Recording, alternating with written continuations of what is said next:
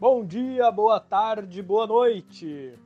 Este é o episódio número 126 do podcast do Inter e nós vamos falar sobre a estreia colorada em 2022. Quais foram os erros, os acertos e o que mais Alexander Medina pode mostrar durante a temporada? E mais, a saída de Yuri Alberto. Quem chega para o lugar do centroavante colorado? Tudo isso e muito mais a partir de agora. Olha o Allen, vamos nessa, grande a chance, abriu pela direita, é no gol, olha o gol, bateu, olha o gol, olha o gol, olha o gol, gol!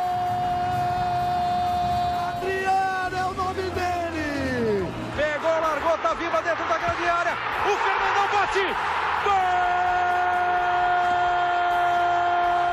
Faz o gol, garoto, faz o gol, faz o gol, faz o gol, faz o gol, olha o gol, olha o gol, olha o gol, é do Inter! Olá pessoal, aqui é o Beto Azambuja, repórter e editor do ge.globo/rs. Este é o episódio número 126 e você vai saber tudo sobre a repercussão da estreia do Alexander Medina no comando técnico do Inter. Para falar com a gente aqui estão o Tomás Rames, que é repórter e setorista do Inter. Tudo bem, Tomás? Tudo bem, Betão? Vamos comentar, né, sobre esse início de temporada do Inter, né? E já talvez a grande, o grande fato do Inter nesse começo de ano, né? Exatamente. Temos muito para falar de Yuri Alberto ainda, da venda de Yuri Alberto, né? E tem uma pessoa aqui, Tomás, que vai que está participando mais uma vez do nosso podcast, abrilhantando o nosso podcast, que eu vi nas redes sociais. Ninguém me falou, fui eu que vi, e eu só posso te dizer uma coisa. Tem 90 minutos de Cacique Medina e essa pessoa já está caciquizada, Tomás. Esse aí nasceu é... com a agenda positiva embaixo do braço, né, Betão? É impressionante, né? O homem é um poço de otimismo. Tá caciquizado no... mesmo, Luca Pumes. Tudo bem, cara? Bom, quem, quem, acompanha o GE Inter de longa data sabe que eu já tive muitos momentos de melancolia por aqui. Então, o posto de otimismo ele vai até a página 3, né? Mas, mas, cara, eu fiquei, eu fiquei muito feliz assim com a maneira que o grupo parece fechado com a ideia. E a gente já viu em outros momentos o vestiário não estando tão fechado assim, e, e me, me deixa muito empolgado. A velha máxima do, do ano novo, vida nova, eu espero que seja de futebol novo para o Inter também. Um time que já começou pressionando a partida, que já é muito diferente do que a gente estava acostumado com o Diego Aguirre no final do ano passado, que estava bem complicado de ver. Não gosto de futebol reativo, não gosto de time que, que, que espera o outro jogar. Acho que um dos lemas do, do Cacique que me empolga muito é nós outros jogamos al futebol, né? Nós jogamos o futebol e não o contrário. Nós não deixamos o adversário jogar para depois a gente jogar. Nós temos que jogar o futebol, não é dar a bola para o outro e depois esperar. Isso é tudo que eu precisava para começar o ano bem. O resto a gente constrói com o tempo. Betão, e eu ele... acho que, o, que a flechada que o Yuri deu no Cacique, o Cacique deu no Luca, hein? A flechada foi pro cacique, mas acertou o Luca. Eu tô achando que deu uma curvinha ali no caminho. Deu dela. match nessa flechada. É, então. Uh, uh, Luca, agora tu tocaste no ponto interessante que logo na apresentação, né, o, o Medina falou que faz o Inter um time protagonista, né? É, é mais ou menos isso que tu, tu citaste aí, de, de não ficar esperando o adversário, de construir o seu próprio jogo, de jogar o futebol como ele acha, da forma que ele acha melhor, mas demonstrando as suas uh, qualidades e potencializando os jogadores. Só relembrar aqui que o Inter estreou no Galchão na quarta-feira, venceu o Juventude por 2 a 1 no Alfredo Jaconi, depois de um primeiro tempo que o Inter ainda sofreu um pouquinho, né? Daniel foi muito bem, fez muito, muito boas defesas. E depois, no início do segundo tempo, o Inter bons, uh, boas jogadas pela esquerda, 2 a 0 com o Maurício e com o Yuri Alberto, e depois o Juventude descontou de pênalti no final do jogo. Agora, no fim de semana, uh, quem está nos ouvindo uh, pode, pode perceber que o, o jogo do Inter já acontece no próximo fim de semana pela, pela segunda rodada do, do Gauchão. Antes disso, né, eu queria pedir para o Luca, já que ele, ele deu as primeiras palavras sobre o, a atuação do Medina, o uh, que mais que, que tu gostou no time, Luca? Uh, teve a entrada do Bosquilha, né, no time titular, Bosquilha e Maurício.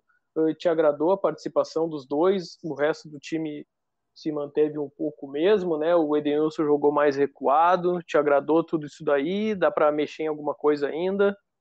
Sinceramente, eu gosto mais do Edenilson com mais liberdade para jogar. A gente falou disso recentemente por aqui que se fosse para recuar ele e perder a, a característica de, de, chegada dele na área e, e, de, e de, desse poder que ele tem de, ele mesmo concluir a jogada muito bem, é, eu preferia que não fosse assim. Mas é o primeiro jogo recém, né? Tipo, a gente não tem como dizer que esse recuo vai tirar essa característica dele, óbvio que vai pegar um pouco mais, mas aí a, gente está abrindo mão de um jogador.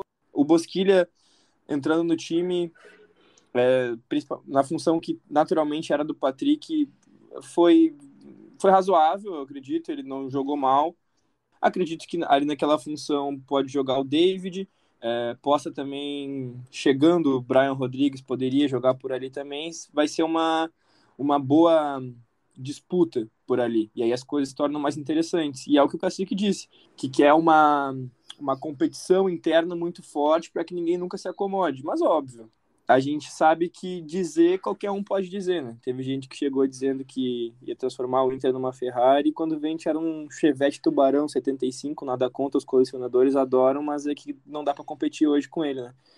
Então, basicamente, a gente tem que ficar esperto, ver, ver o que vai acontecer nos próximos dias, mas por enquanto eu tenho acreditado bastante no que ele tem passado para a gente.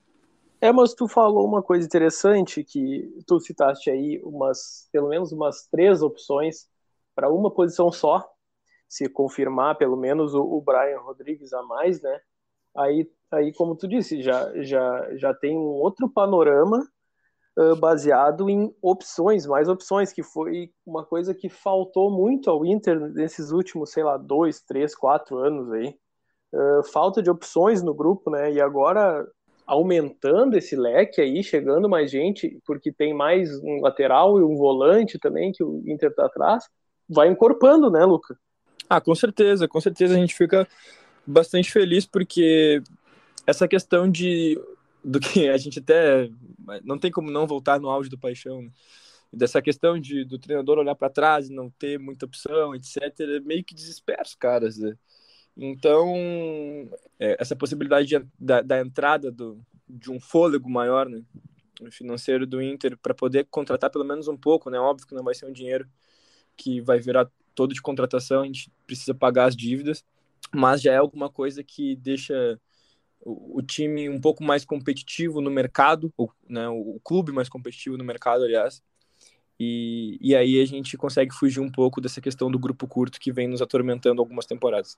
Tomás Rames, tu fizeste uma matéria com análise do jogo, com os erros e os acertos do Alexander Medina no neste jogo de estreia. Quem não leu, por favor, vai lá olhar, porque muita gente pode não ter assistido a partida, era um horário comercial também. Então, o Tomás dá um, um, panorama bem legal de como é que foi esse primeiro jogo. E se você não leu, tá com preguiça de ler, o que eu não espero que esteja, o Tomás vai nos, nos falar mais ou menos assim o que que o que que ele viu, mais ou menos não, né, Tomás? Força de expressão. Vai nos contar o que, que ele viu de bom e, e que, que dá para melhorar ainda nesse Inter do Medina.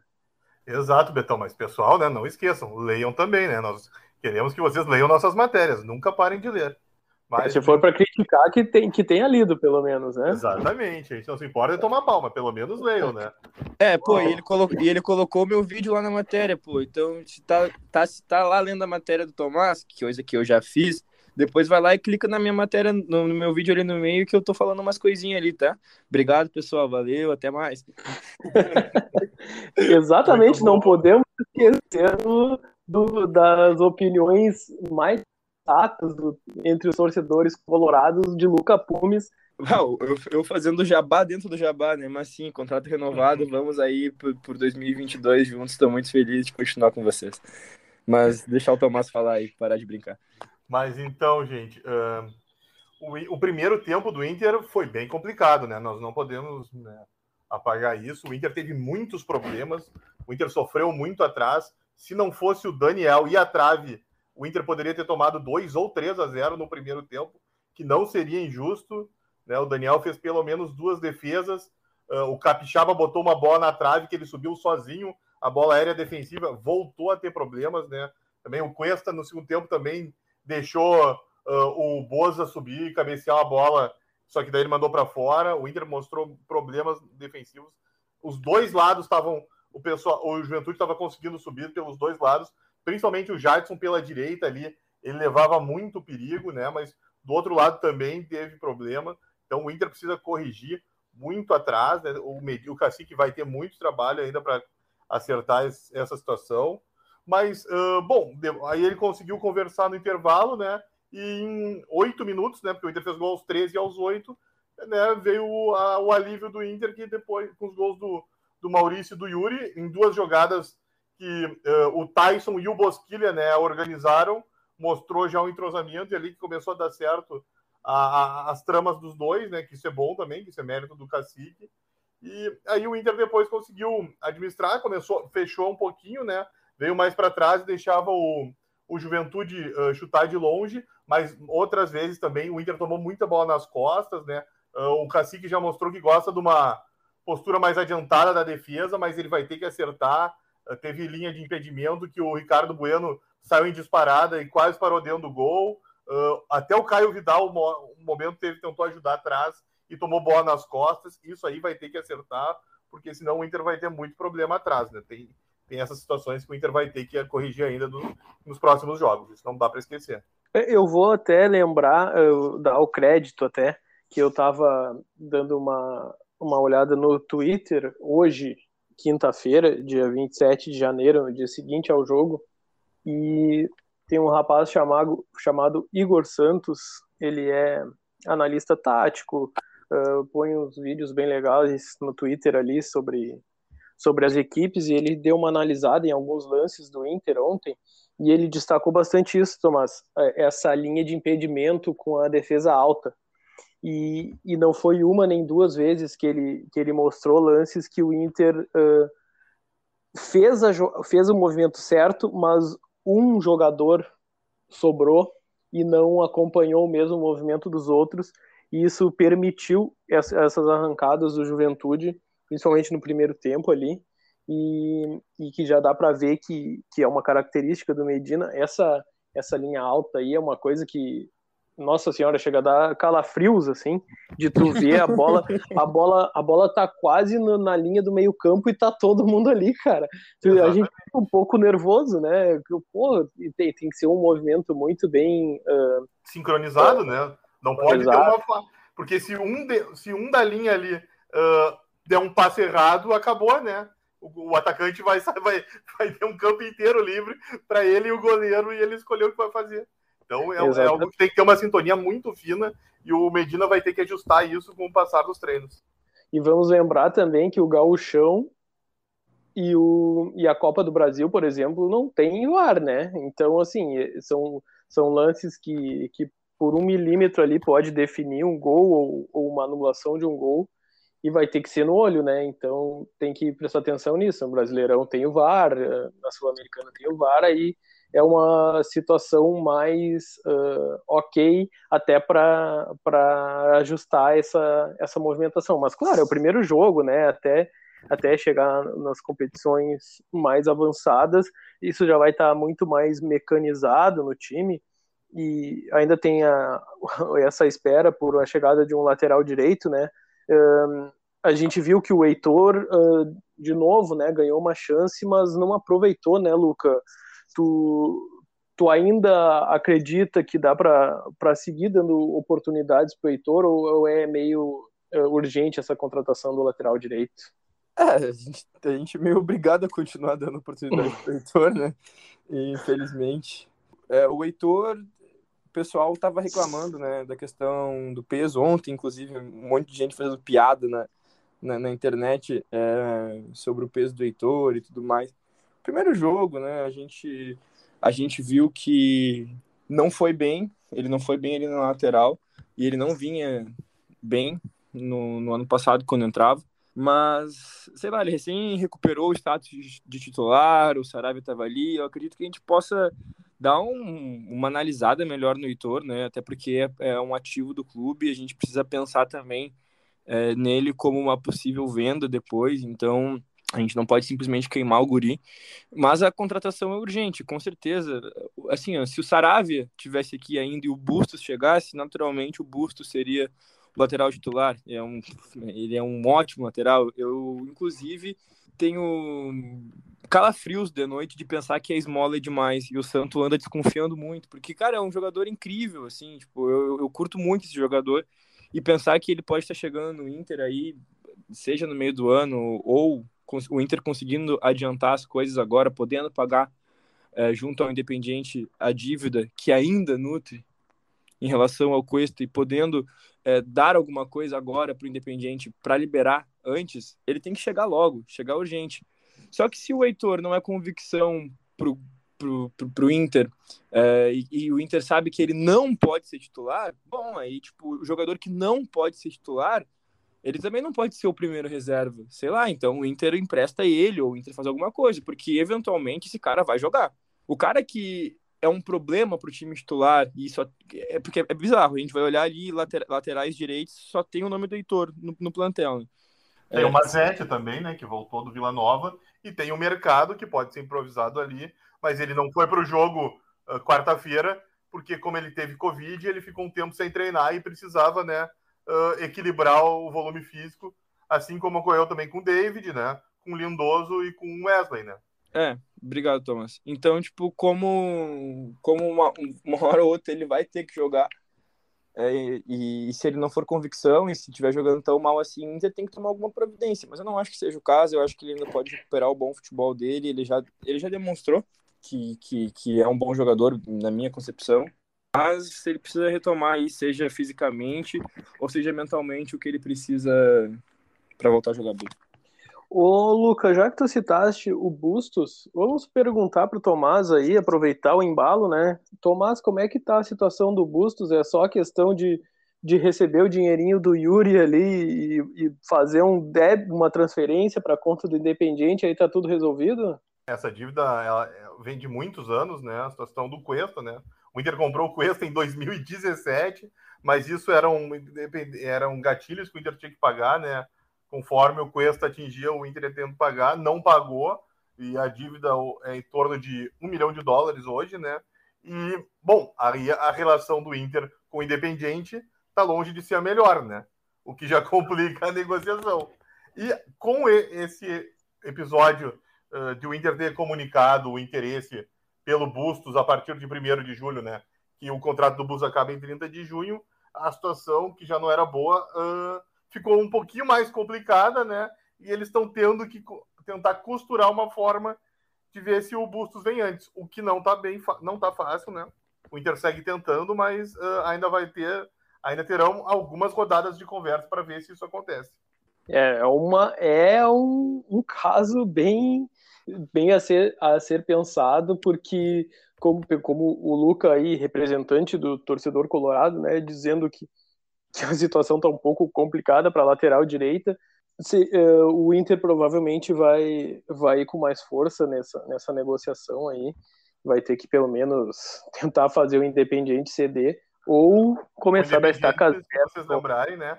Ele já foi até a FIFA contra o Inter, né? Para pedir para ser pago essa, esse valor do Cuesta, né? Ou seja, a relação ela não é tão simples assim, né? É, que daqui a pouco eu acho que o negócio vai ter que ser né? esperar o meio do ano, né, Tomás? É, pois então, o Inter vai tentar, né? Agora o Inter né, tem fôlego, né? O Inter tem dinheiro, mas uh, não é tão simples assim essa negociação, né?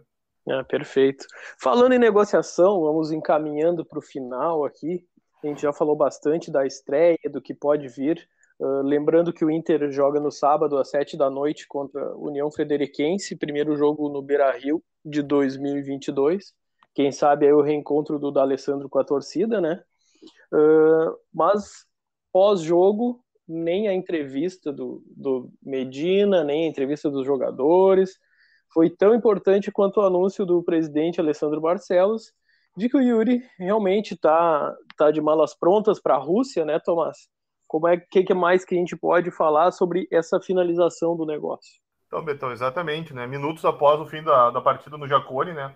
O presidente, ainda lá em Caxias, né, ainda no estádio, né, soltou um vídeo onde ele confirmou né, a finalização do negócio. Uh, o, o Yuri, o Inter conseguiu, né, bateu o pé com os russos e acertou, né, o, o Inter já tinha alinhavado durante o início da semana, né, conseguiu tinha, o, o valor, né, que o Inter vai ficar com, a operação vai girar em 20 milhões de euros, né, que agora, pessoal, me desculpa, não vou acertar bem a, a cotação que está hoje, mas dá em torno de 120 milhões de reais, e o Inter, né, que é detentor de 75%, fica com uh, um pouco mais de 90 milhões, né? Que é uma bela grana que o Inter vai receber, né, pelo valor. E o Inter conseguiu, né, principalmente, né, manter o Yuri, que era um desejo do Inter até junho, para tentar, né, o Yuri uh, ser o, talvez o, o, pilar do Inter, né, nessa conquista do Gauchão, que é tão importante para o Inter, já que o Inter não ganha nada desde 2016. E talvez, né, a despedida do Yuri seja com esse título do Gauchão e já também ajudar um pouquinho no Inter, né, no início das jornadas do, da Copa do Brasil, da Sul-Americana e do Brasileiro, que ele também vai poder participar. E foi legal que, que não pareceu que ele tá fazendo corpo mole, algo assim, ele, ele, ele foi, foi pro pau, como a gente diz, né? E jogou com vontade, não, não tirou dele da reta em nenhum momento, fez, fez um gol típico dele, de centroavante, até com o pé trocado, mas o cara chuta muito bem com as duas pernas. Uh, qual é o tamanho da falta que esse cara vai fazer pro Inter, Lucas? pensando no que a gente tem no grupo hoje, não existe, acho que, um jogador com a característica que ele tem, com a eficácia que ele tem. Né? Tipo, o Wesley chegando agora é, é outro tipo de, de atacante, um belíssimo atacante. Ansioso para ver se conseguimos colocar os dois jogando juntos.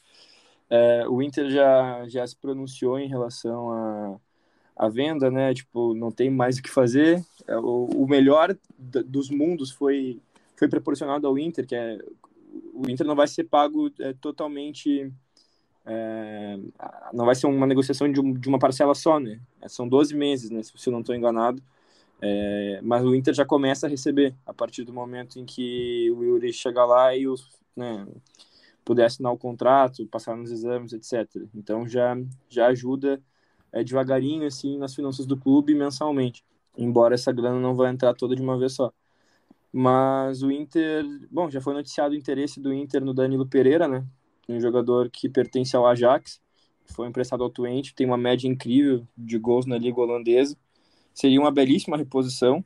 É, acho que essa é a melhor coisa que a gente pode fazer quando a gente está tratando sobre futebol, né? Toda vez que a gente está falando de uma perda, obviamente a gente tem que lamentar. O Yuri é um grande jogador, é um centroavante que para a época assim que o Inter trouxe, a gente não, não tinha muito conhecimento de quem ele era, mas foi um belíssimo trabalho é, do, do clube como um todo para trazer o jogador, porque o Inter acabou pagando muito barato perto do que vai ganhar, né? Tipo, pô, o Inter tá. Se a gente pegar tipo, o que o Inter pagou, né? Que foi, foram 10 milhões na época para o Santos. Porque o Inter vai receber agora, tipo, foi um investimento. Não precisa, a gente não pode nem dizer que foi de médio prazo, né? Foi pelo tempo que o Yuri tá aí, a gente pode até dizer que foi de curto prazo. Mas enfim, que eu queria falar é que é sempre bom a gente não ficar se lamentando muito. A gente deseja tudo de bom pro Yuri a partir do momento que ele for embora, mas por enquanto eu não consigo nem pensar nele fora daqui, porque ele tá jogando bem. Ontem o Lédio, todo respeito ao Lédio Carmona, um grande comunicador, é, comentarista incrível, mas ele falou sobre o Yuri, tipo, ah, ele já vai ter com a cabeça na Rússia e tal. Eu discordo, eu acho que se o jogador pode ficar até o meio do ano, ele tem que ficar até o meio do ano. Ele não é um jogador que parece ser do tipo de vou fazer corpo mole. E ainda que não seja isso que o Led tenha buscado dizer, né? Tipo, que ele só tenha dito, tipo, ah, talvez a cabeça possa mexer e tal, eu acredito que a gente tem que, com tudo que a gente tem, e boa parte do que a gente tem ali na frente é o Yuri, para buscar esse gauchão e fazer um bom início nas competições, como a Copa do Brasil uh, e a Sul-Americana. É, nem falo do Brasileirão porque já é um trauma para a gente aí, a gente pensa nisso depois. Mas já, já noticiando o interesse do Danilo Pereira, é um belíssimo centroavante, seria uma belíssima reposição. Não é um jogador de muita altura, ele tem 1,74m, obviamente é só um rumor, mas ele querendo voltar ao Brasil e não tendo espaço no Ajax, já que não vai ter o vínculo renovado, é, seria perfeito ter ele por aqui. Tomás, para finalizar o assunto, uh, o Inter buscou o Wesley justamente porque né, já imaginava que alguma coisa teria com relação ao Yuri. Uh, inicialmente era para ser uma alternativa, mas não, não se faz um investimento desses uh, para o cara uh, ser uma alternativa no elenco, né? A princípio, ele vai começar a jogar mais frequentemente, né? Junto com o Yuri ali, acredito que o Yuri não vai, não vai sair do time titular. E o Inter já falou que não tem pressa para buscar uma reposição, o que a maioria dos dirigentes sempre fala, né? Mas na verdade, alguém vai ter que ser contratado, né, Tomás? O Inter até agora ele tem tempo, né, Beto, se for pensar, né? Porque como o Yuri fica até junho, o Inter tem seis meses para vasculhar bem o mercado e encontrar a peça, né? Que vai entender se é a melhor possível para substituir o Yuri, né? E disputar daí a partir do segundo semestre a vaga ali no comando do ataque com Wesley, né? Mas porque o Inter até o, o presidente até chegou a dizer que vai repor, mas não é a prioridade, né? Eu acho que agora eu não vou lembrar se ele disse que era prioridade ou urgência, mas porque o que o Inter vê mesmo agora como fundamental mesmo é encontrar o lateral direito, né? O volante e o ponta que o Inter está buscando, né? E enquanto tem o Yuri, o Inter tem tempo para vasculhar bem e encontrar qual vai qual é o nome que pode se encaixar nesse time do Medina, né? E discutir bem também com, com o Cacique, né? Para ver qual tiro que eles vão dar nesses próximos meses. E sem falar que tem grande possibilidade do Wesley dar certo também, né? É porque, né? como o Cadorini também é um garoto, né? Não botar toda a responsabilidade nele, porque o Wesley pode ficar suspenso um momento, depois, ou pode se machucar, então é importante ter mais uma peça ali, né? Exatamente. Uh, Tomás, muito obrigado pela tua participação mais uma vez aí. A gente vai chegando ao final do episódio 126 do podcast do Inter. Uh, semana que vem tá aí de novo, né, Tomás? Não vai nos abandonar. Jamais, Betão. Tô sempre com vocês, né? É só me chamar que estou aí, né? Um abraço, Betão. Um abraço, Lucas. Sempre um prazer conversar com vocês. Valeu, uh, Luca Pumes, mais uma vez, grande presença. Nosso amigo, nosso família, caciquizado. Até a semana que vem, Luca. Até semana que vem. Muito obrigado pelo papo de alto nível sempre e dizer que a gente espera mais, né? Ainda está muito, muito no começo, a gente está ansioso para ver esse time do Cacique, a gente tem muito a falar e a gente tem uma amostragem muito pequena, a gente quer fazer análise, mas ao mesmo tempo a gente tem que ser cauteloso, mas esse gauchão aí vai ser preponderante para a gente entender o que a gente vai ter para o resto do ano e a gente vai fazer com que o torcedor entenda da nossa forma e da forma que, que o torcedor é, perceber que tem que entender também o que, que o Inter pode proporcionar para 2022. E é isso aí. Torcedor e torcedora colorada, não esqueça, o Inter joga às 19 horas de sábado contra o União Frederiquense, transmissão pelo Premier, e você pode acompanhar todos os lances em tempo real lá no ge.globo/rs.